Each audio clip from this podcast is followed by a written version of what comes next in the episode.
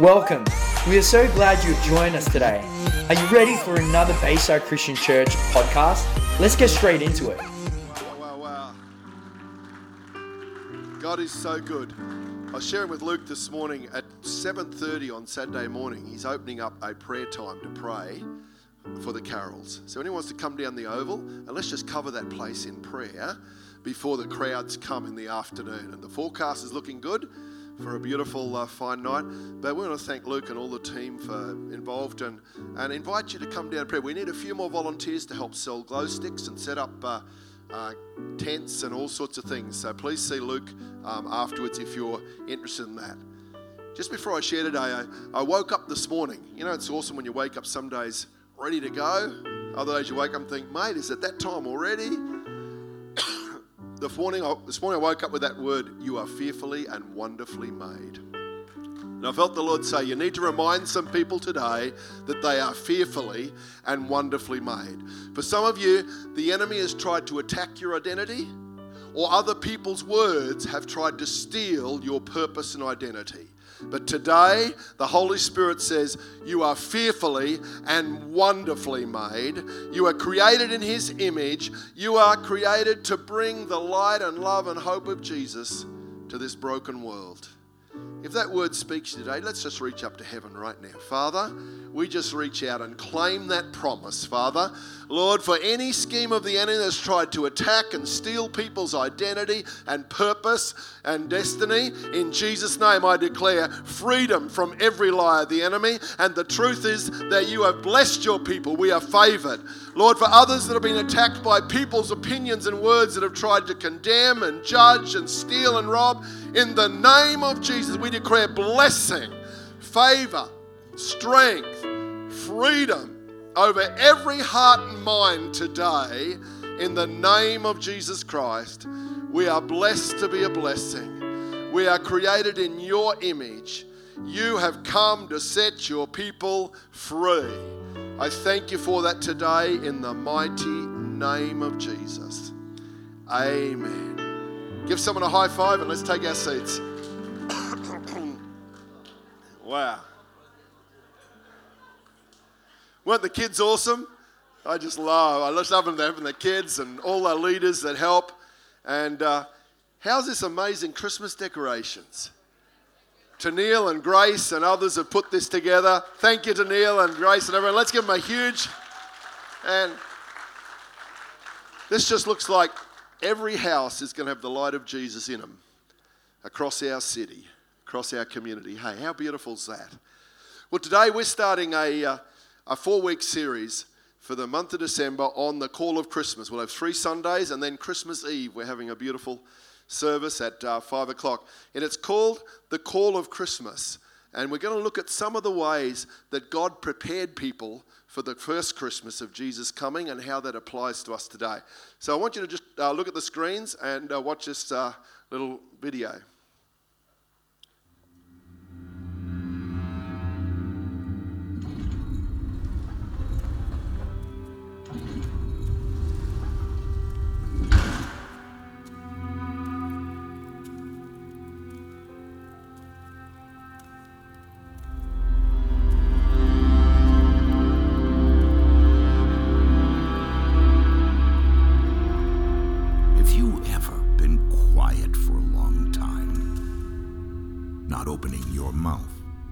Not saying a word.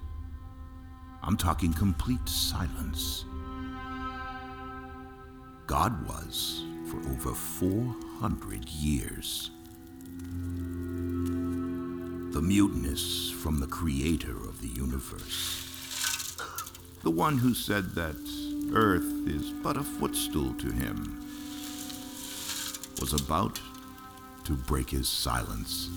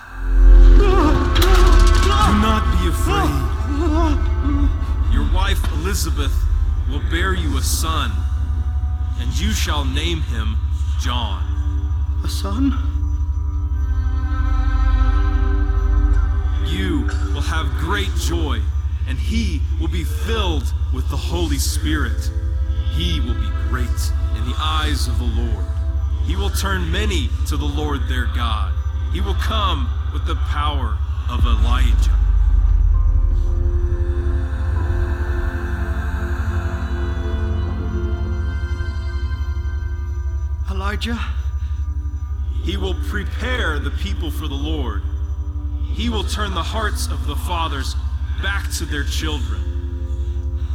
But, but I'm an old man. My wife. I am Gabriel. I stand in the very presence of God. And it was He who sent me to give you this good news.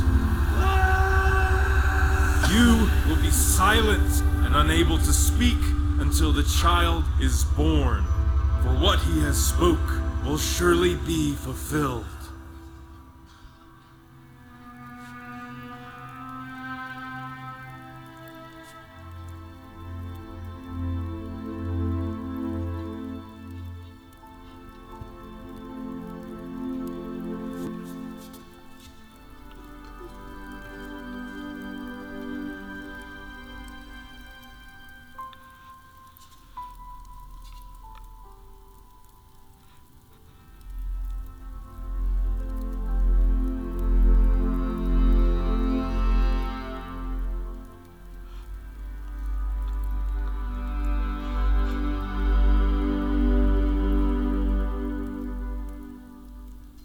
Begins. The ritual becomes radiant, and the faithful become fathers. When God speaks, the heavens rise and the earth bows. Hope grows where hurt was rooted. Time becomes eternity. And he leads us to holy ground that was once hollow. Yes, my friends, God is just getting started.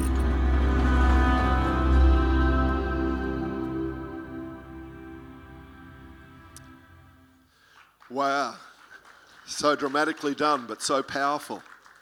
And we can't really imagine what it would have been like for Zechariah. God hadn't spoken for 400 years directly to his people, and all of a sudden he intervenes in that powerful, powerful way. Let's read some of those verses in Luke 1, and this is the background to what you've just seen. In the time of Herod, king of Judea, there was a priest named Zechariah who belonged to the priestly division of Abijah. His wife Elizabeth was also a descendant of Aaron. Both of them were righteous in the sight of God, observing all the Lord's commands and decrees blamelessly. But they were childless because Elizabeth was not able to conceive, and they were both very old. Once, when Zechariah's division was on duty, he was serving as priest before God. He was chosen by Lot, according to the custom of the priesthood, to go into the temple of the Lord and burn incense. When the time for the burning of the incense came, all the assembled worshippers were praying outside. Then an angel of the Lord appeared to him, standing at the right side of the altar of incense. When Zechariah saw him, he was startled and was gripped with fear. But the angel said to him, Do not be afraid, Zechariah. Your prayer has been heard. Your wife Elizabeth will bear you a son, and you are to call him John. He will be a joy and delight to you, and many will rejoice because of his birth. For he will be great in the sight of the Lord. He is never to take wine or other fermented drink. He will be filled with the Holy Spirit even before he was born. He will bring back many of the people of Israel to the Lord their God, and he will go on before the Lord in the spirit and power of Elijah to turn the hearts of the parents to their children and the disobedient to the wisdom of the righteous, to make ready a people prepared for the Lord. Zechariah asked the angel, How can I be sure of this? I'm an old man and my wife is well along in years. The angel said to him, I am Gabriel. I stand in the presence of God, and I haven't been sent to speak to you. I have been sent to speak to you to tell you this good news. And now you will be silent and not able to speak until the day this happens because you did not believe my words, which will come true at their appointed time. Meanwhile, the people were waiting for Zechariah and wondering why he stayed so long in the temple. When he came out, he could not speak to them. They realized he had seen a vision in the temple, for he kept making signs to them but remained unable to speak. When his time of service was completed, he returned home. After this, his wife, Elizabeth, became pregnant and for five months remained in seclusion. The Lord has done this for me, she said. In these days, he has shown his favor and taken away my disgrace among the people. Wow, Lord. What a powerful encounter this was. God breaks into history and he continues to break into history. But let's just unpack this a little bit more. I love the Word of God, and, and many people don't know the behind the scenes to the Christmas story. And that's why we want to just do that over these next few weeks and see how God and His grace prepared the way for Jesus to come. So when Zechariah, the aging priest in the video, went to work that day, he did not expect to encounter an angel. He had been a priest for decades and served faithfully in his priestly responsibilities for as long as he could remember. However, God regularly works through ordinary people doing what they normally do in their life. We see that. So, no matter we're just going about our work, and sometimes God just intervenes. An angel shows up, an opportunity happens, a miracle breaks loose. God's word comes to our hearts. Although Zechariah was in the midst of a once in a lifetime opportunity to offer incense inside the temple, angelic encounters are not as unique as we might expect. From the first chapters of Genesis in the Garden of Eden to the final um, amazing pictures in Revelation, and all throughout the page of the Bible, there are hundreds of references where the activities of angels are recorded. A recent Google search of angel encounters produces well over 1 million results in less than one second. Historical reviews of virtually all nations and cultures demonstrate some belief in angels and angelic beings. The ancient Egyptians constructed their tombs with ornate and extravagant furnishings because of their belief that angels would visit the place where the dead resided in the ages to come. Early religions, apart from any connection from the page of the Bible, taught about the existence of angels.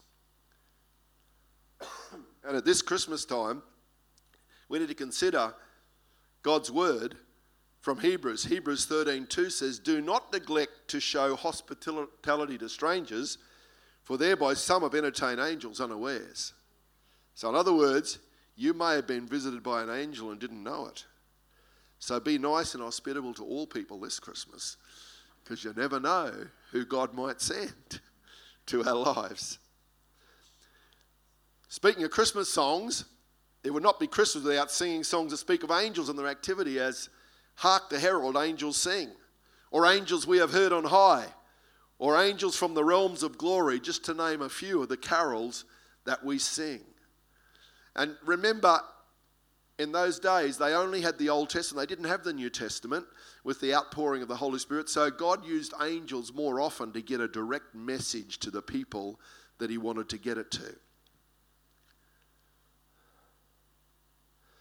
Billy Graham says, I believe in angels because the Bible says there are angels, and I believe the Bible to be the true word of God. He goes on to write about how the Bible testifies that God has provided assistance for us in our spiritual battles and conflicts. We are not alone in this world. The Bible teaches that God's Holy Spirit has been given to empower us and to guide us. Also, the Bible is in nearly 300 different places, also teaches that God has countless angels at his command. Furthermore, God has commissioned these angels to aid his children in their struggles against Satan. If the activities of the devil and the demons seem to be intensifying in these days, as I believe they are, should not the incredibly greater supernatural powers of God's holy angels be even more indelibly impressed on the minds of the people of faith? And after all, references to the holy angels in the Bible far outnumber references to Satan and his subordinate demons. We need to be reminded of that today. That for every time you are challenged by evil spirits or darkness or lies and deception, there are countless more angels around supporting you, protecting you, bringing peace, bringing direction. They are, Bible says they are God's ministering agents. they don't very often show up. I've had several times in my life where I've felt the presence of angels. I don't know if I've seen one, maybe I have, but they come in all sorts of disguises. And we just need to be open for God to speak to our lives in whatever way He chooses. Don't go looking for them, they're sent when God knows you might need one. And that's important. After all, reference to holy angels are all everywhere. Expect angels to accompany you, protect you, and to watch over you. Without question, Zechariah the priest sensed the presence of an angel in his life on this special occasion. He's just doing his job. And the divinely orchestrated encounter with the angel took place in the stillness of the workday when he least expected it. He received the call to Christmas, the call to prepare for Jesus to come. The call of Christmas certainly comes from angelic messengers sent directly by the Lord Almighty, who plays an important part in the Christmas story. In this next few weeks series, we'll examine four calls that came from the angels. The Gospel of Matthew records the call of Christmas from the angel that came to Joseph. The other three calls are recorded in the Gospel of Luke that begin with Zechariah, then move to Mary, and ultimately to the shepherds who were in the fields surrounding Bethlehem watching their flocks by night. Each one of them had angel encounters that prepared the way for Jesus to come. All four instances recount an angelic call that would lead to the arrival of Jesus Christ. So, the first call of Christmas is the call to prepare, prepare our lives, to prepare our hearts for God to speak to us and for God to speak through us to our um, community. And this is what we see today. This story introduced us to the faithful couple, Zachariah and Elizabeth, who loved God and lived lives of integrity and honor before the Lord. They were direct descendants of the priest Aaron. I'm not sure how many generations. For those Bible scholars who want to do it, you can let me know. But they were direct descendants, both of them, from that line of priests. They were godly people who honored God and one another in their marriage. However, there was deep sadness in their hearts and judgmental eyes from all who looked on their lives because they did not have any children. In that time in history, not having children was viewed as a curse from God because of some sin in a person's life or past. Wow, that's pretty full on, hey? But that's how the culture viewed it. But that was not the case. Their time to have children had not yet come, even though they were past their traditional childbearing and child rearing years. They had prayed their whole marriage for a child, as all Jewish couples would have done. Every Jewish woman dreamed of having the blessing and honor of not only having a child, but also of possibly being chosen to carry and give birth to the long awaited Messiah. Wow, that was because they knew the Messiah was promised. So every Jewish woman had in her heart that maybe I'll be the one that God would choose. Well, that, that's how they lived for hundreds of years with expectation. So for them not to have any child, not only crushed their desire to be parents and to remove a sense of curse that people thought was on them, but they, they thought maybe, maybe we might be the ones. And so this is the dramatic encounter of the angel just blew Zechariah away because they thought they were past childbearing age and now this word comes. You're going to have a, a son. But it won't be Jesus, it's going to be John the Baptist who's going to be a prophet to prepare the way for Jesus to come. So you can imagine this is why it was such a dramatic, powerful encounter in their lives. It was just so powerful.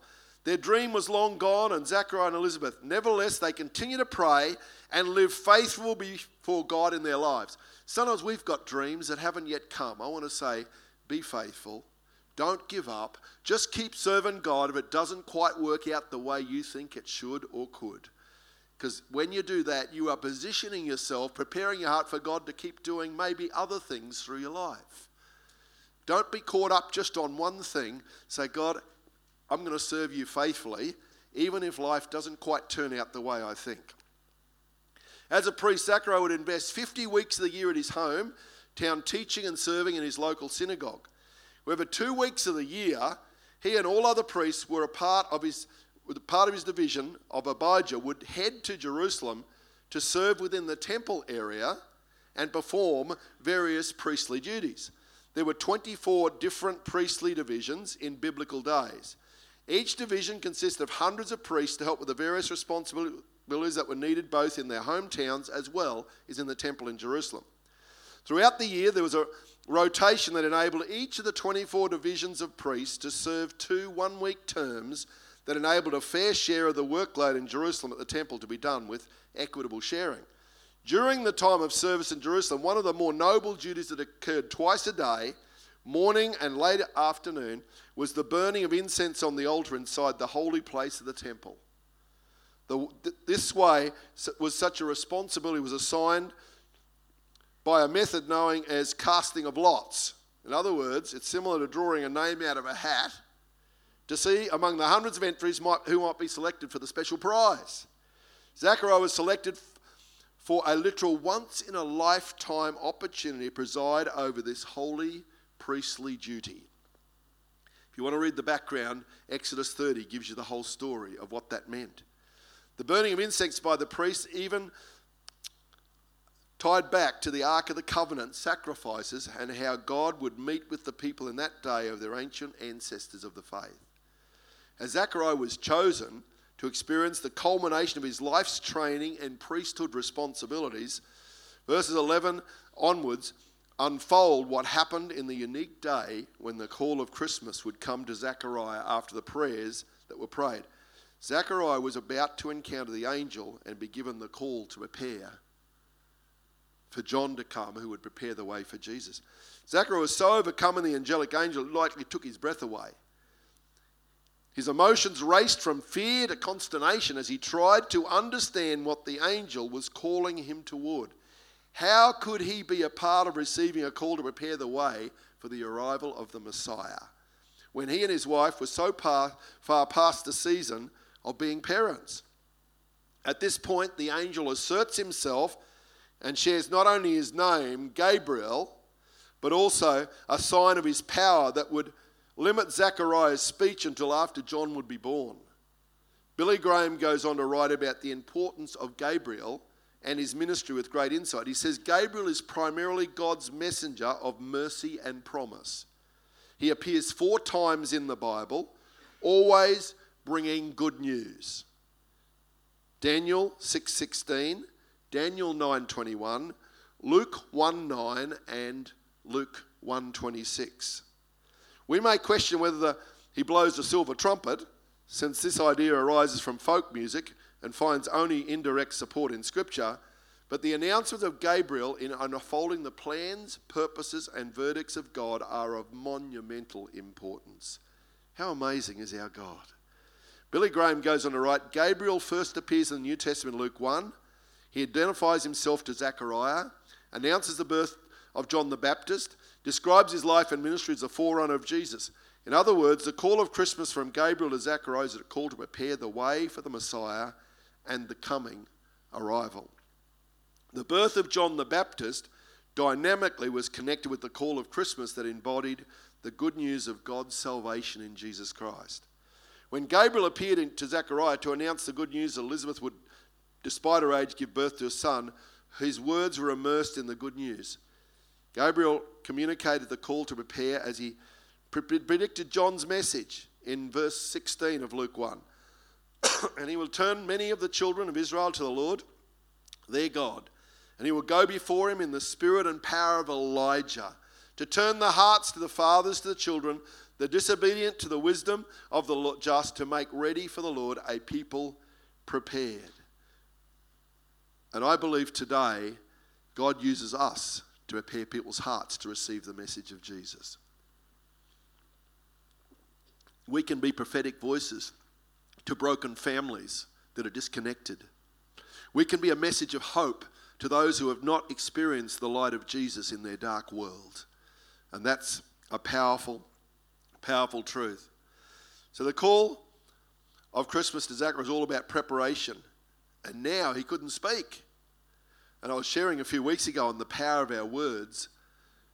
And I believe God struck Zechariah dumb so he couldn't speak any more negative words and cancel out or cut him off from the fulfillment of God's prophetic word. Sometimes if you can't speak faithful words, keep your mouth zipped. Zip your lips and be quiet.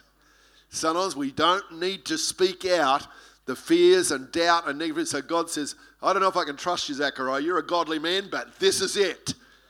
Just made him dumb. Could not speak until it was fulfilled. Thank God he doesn't do that with us, otherwise, we would have some very quiet services.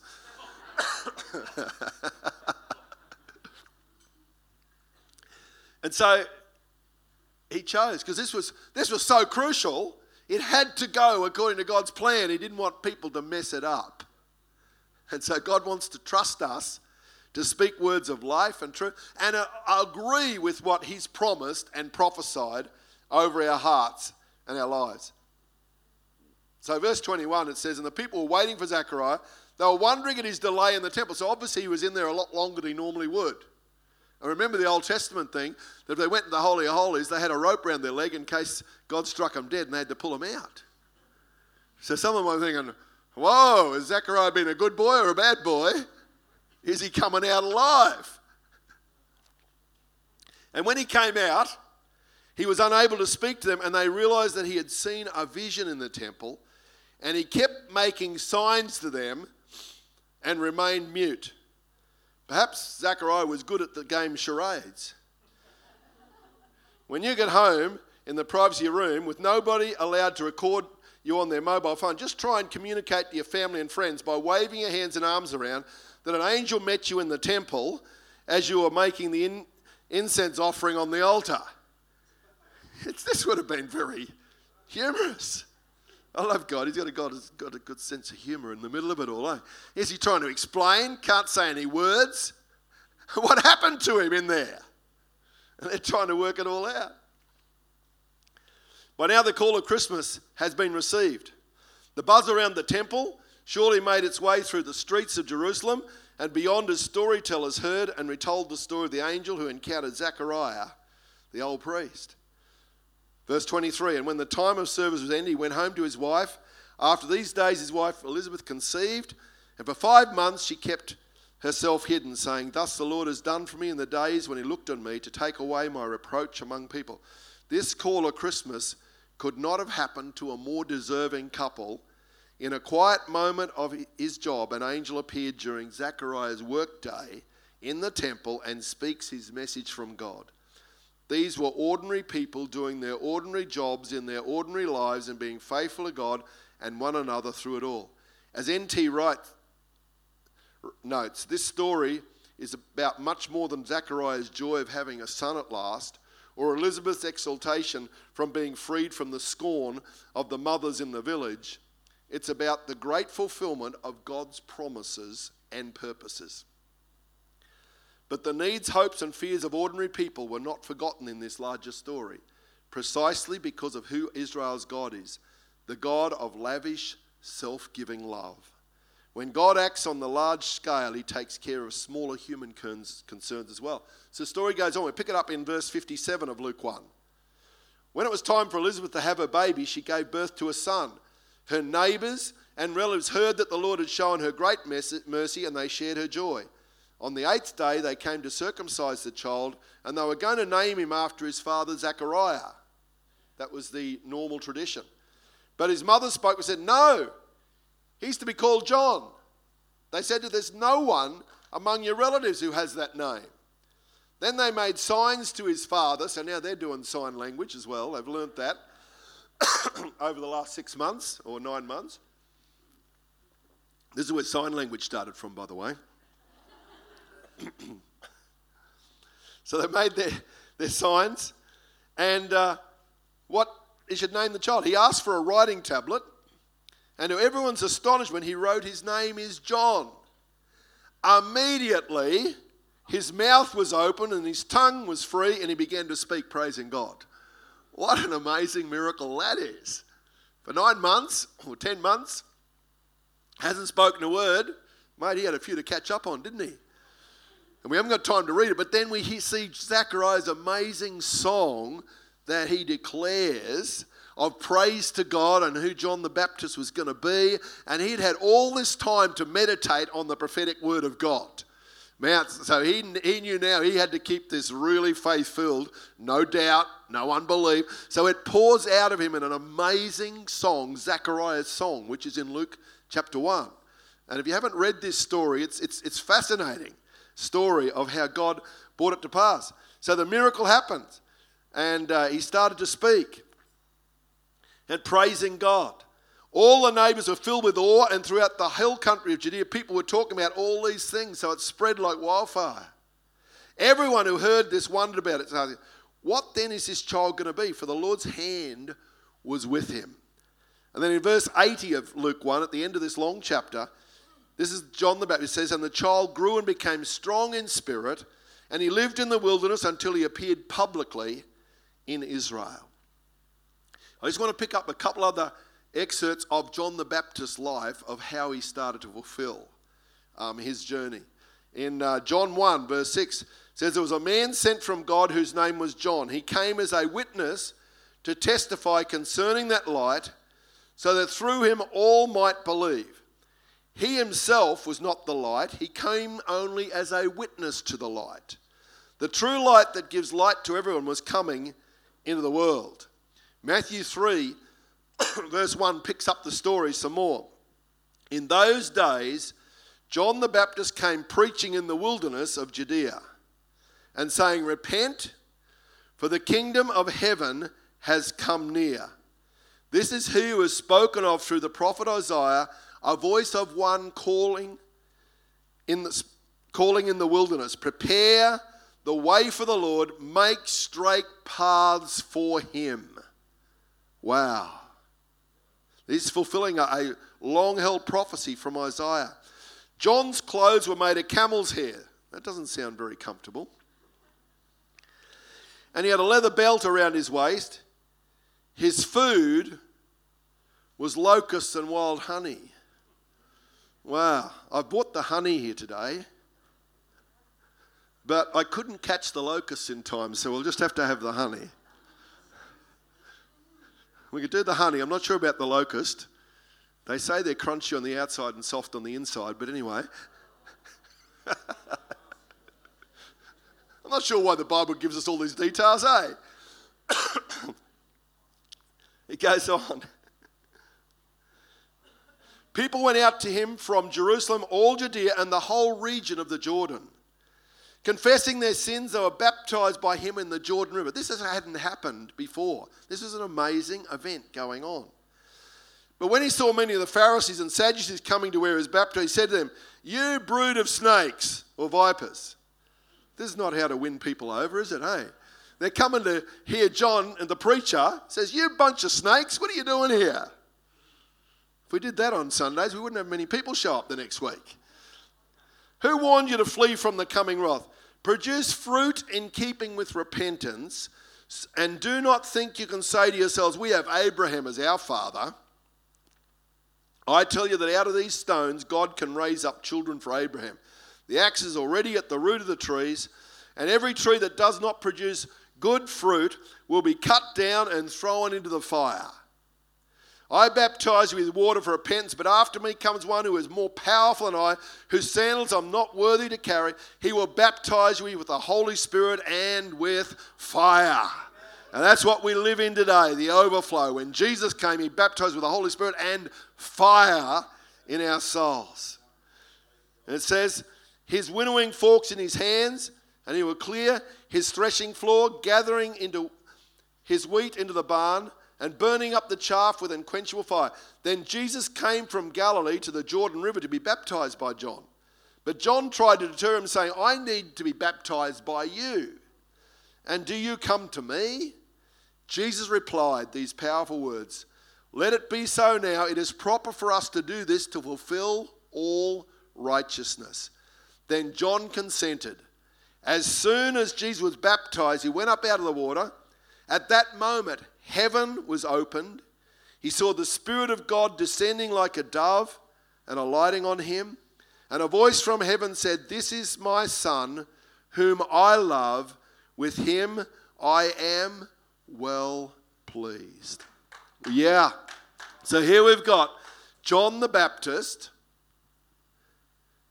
goes out preaching repentance, baptizing them in repentance.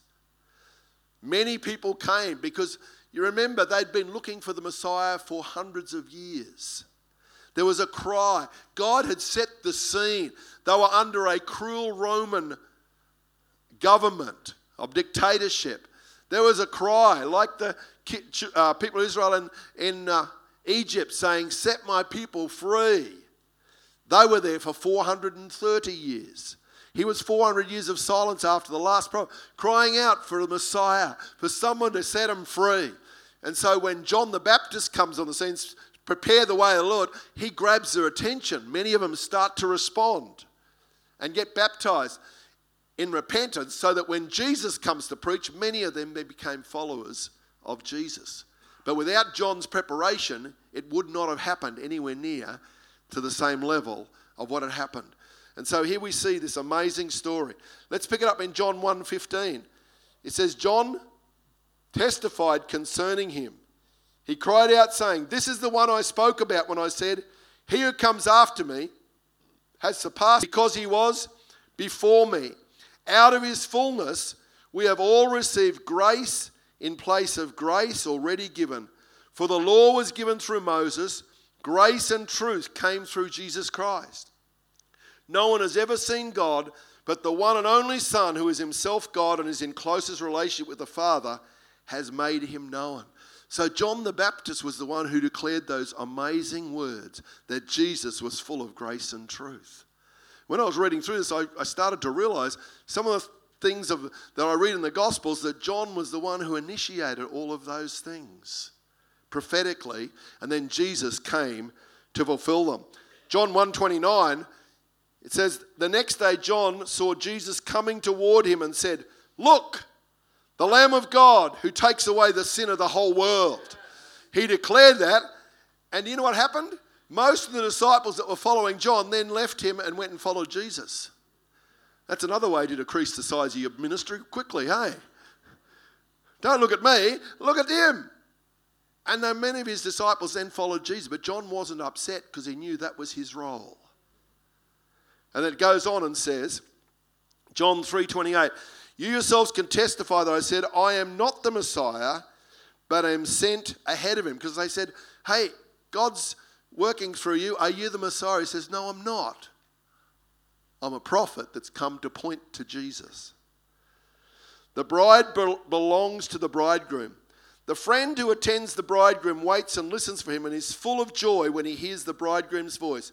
That joy is mine, and it is now complete. He must become greater, and I must become less. One version says, He must increase, and I must decrease.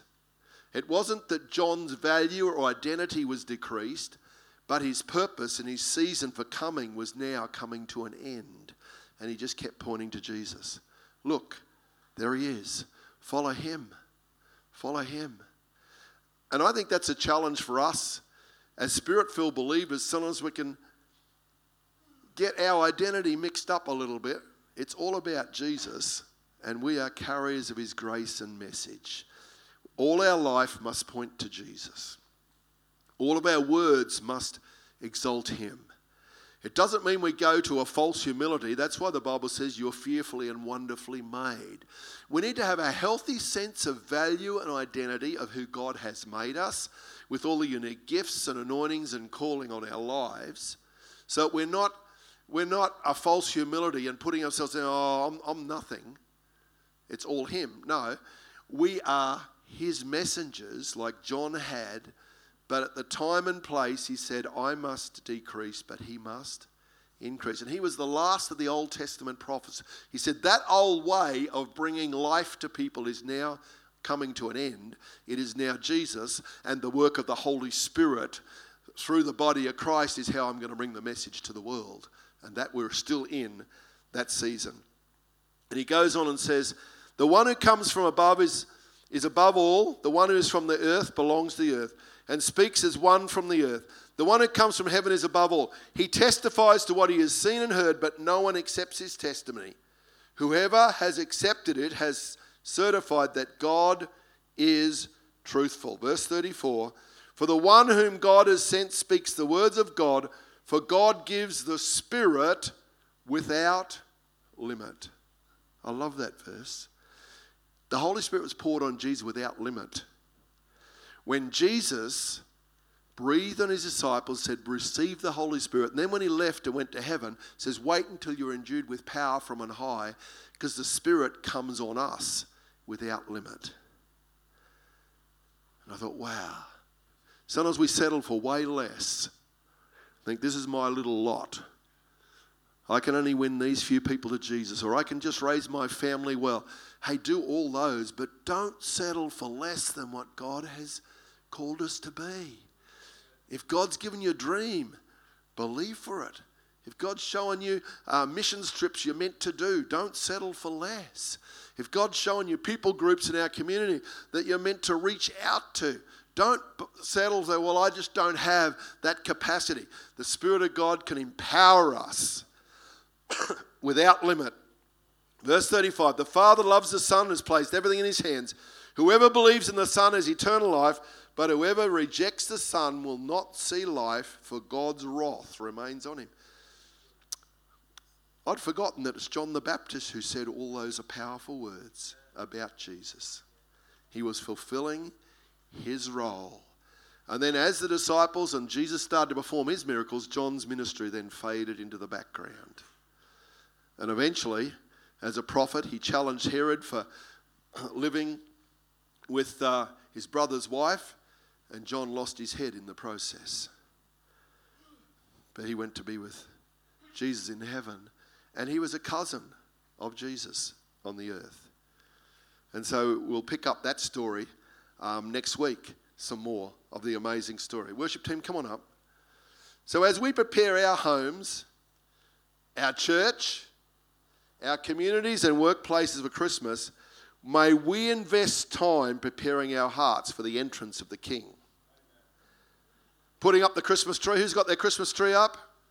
Wow. Who doesn't have a Christmas tree? Who doesn't like them because they're too much effort?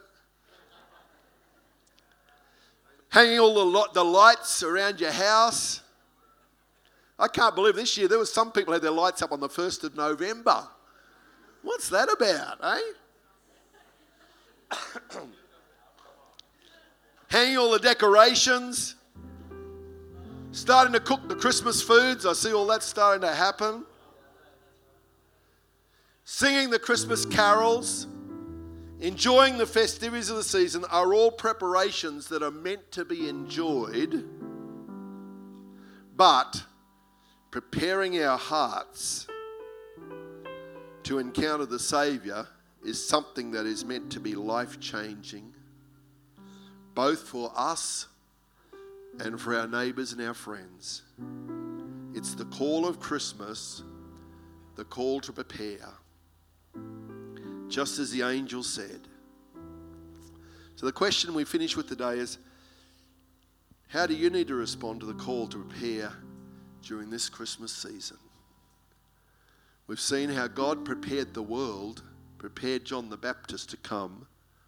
And we're going to see in the next few weeks how he prepared Mary and Joseph and the shepherds for the Savior to come.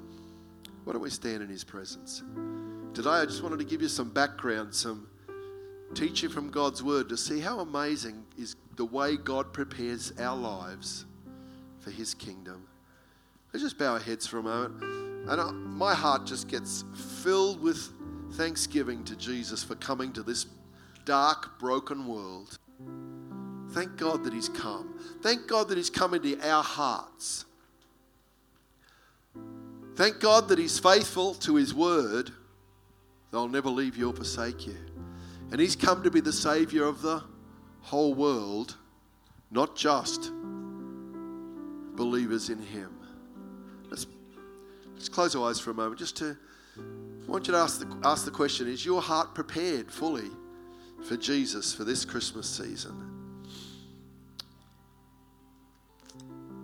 Are you at peace with Him? Are you accepting His call and purpose on your life? Have we settled for less? Or our hearts just bubbling up and overflowing, saying, Jesus, like John the Baptist, like Zachariah and Elizabeth said, I don't know how that's going to happen, but I'm going to believe. We don't get Elizabeth's story fully, but she obviously responded in faith. And Zechariah got there to that place of response of faith. Sometimes it's a wrestle to get there. Maybe today you're here and saying, Well, I haven't ever really opened my heart to Jesus. I'm still working out where Jesus fits in the story. I'll accept that historically it was true, but is your heart really prepared and letting Him be Lord of your life? Or maybe you've been on a journey where you've wandered off of God's purpose, but this Christmas season He's bringing you back fully into God's plan and purpose for your life. I want to ask that question Have you ever responded to Him, or is it time to reaffirm your faith with Jesus? Maybe you're watching online right now and God's Spirit is speaking to you. Thank you for joining us. The Bayside Christian Church community aims to transform our city and beyond with the life and power of Jesus Christ. If you want to know more or just keep in touch, check us out at www.baysidechristianchurch.com.au or follow us on our social media sites at Bayside Christian Church.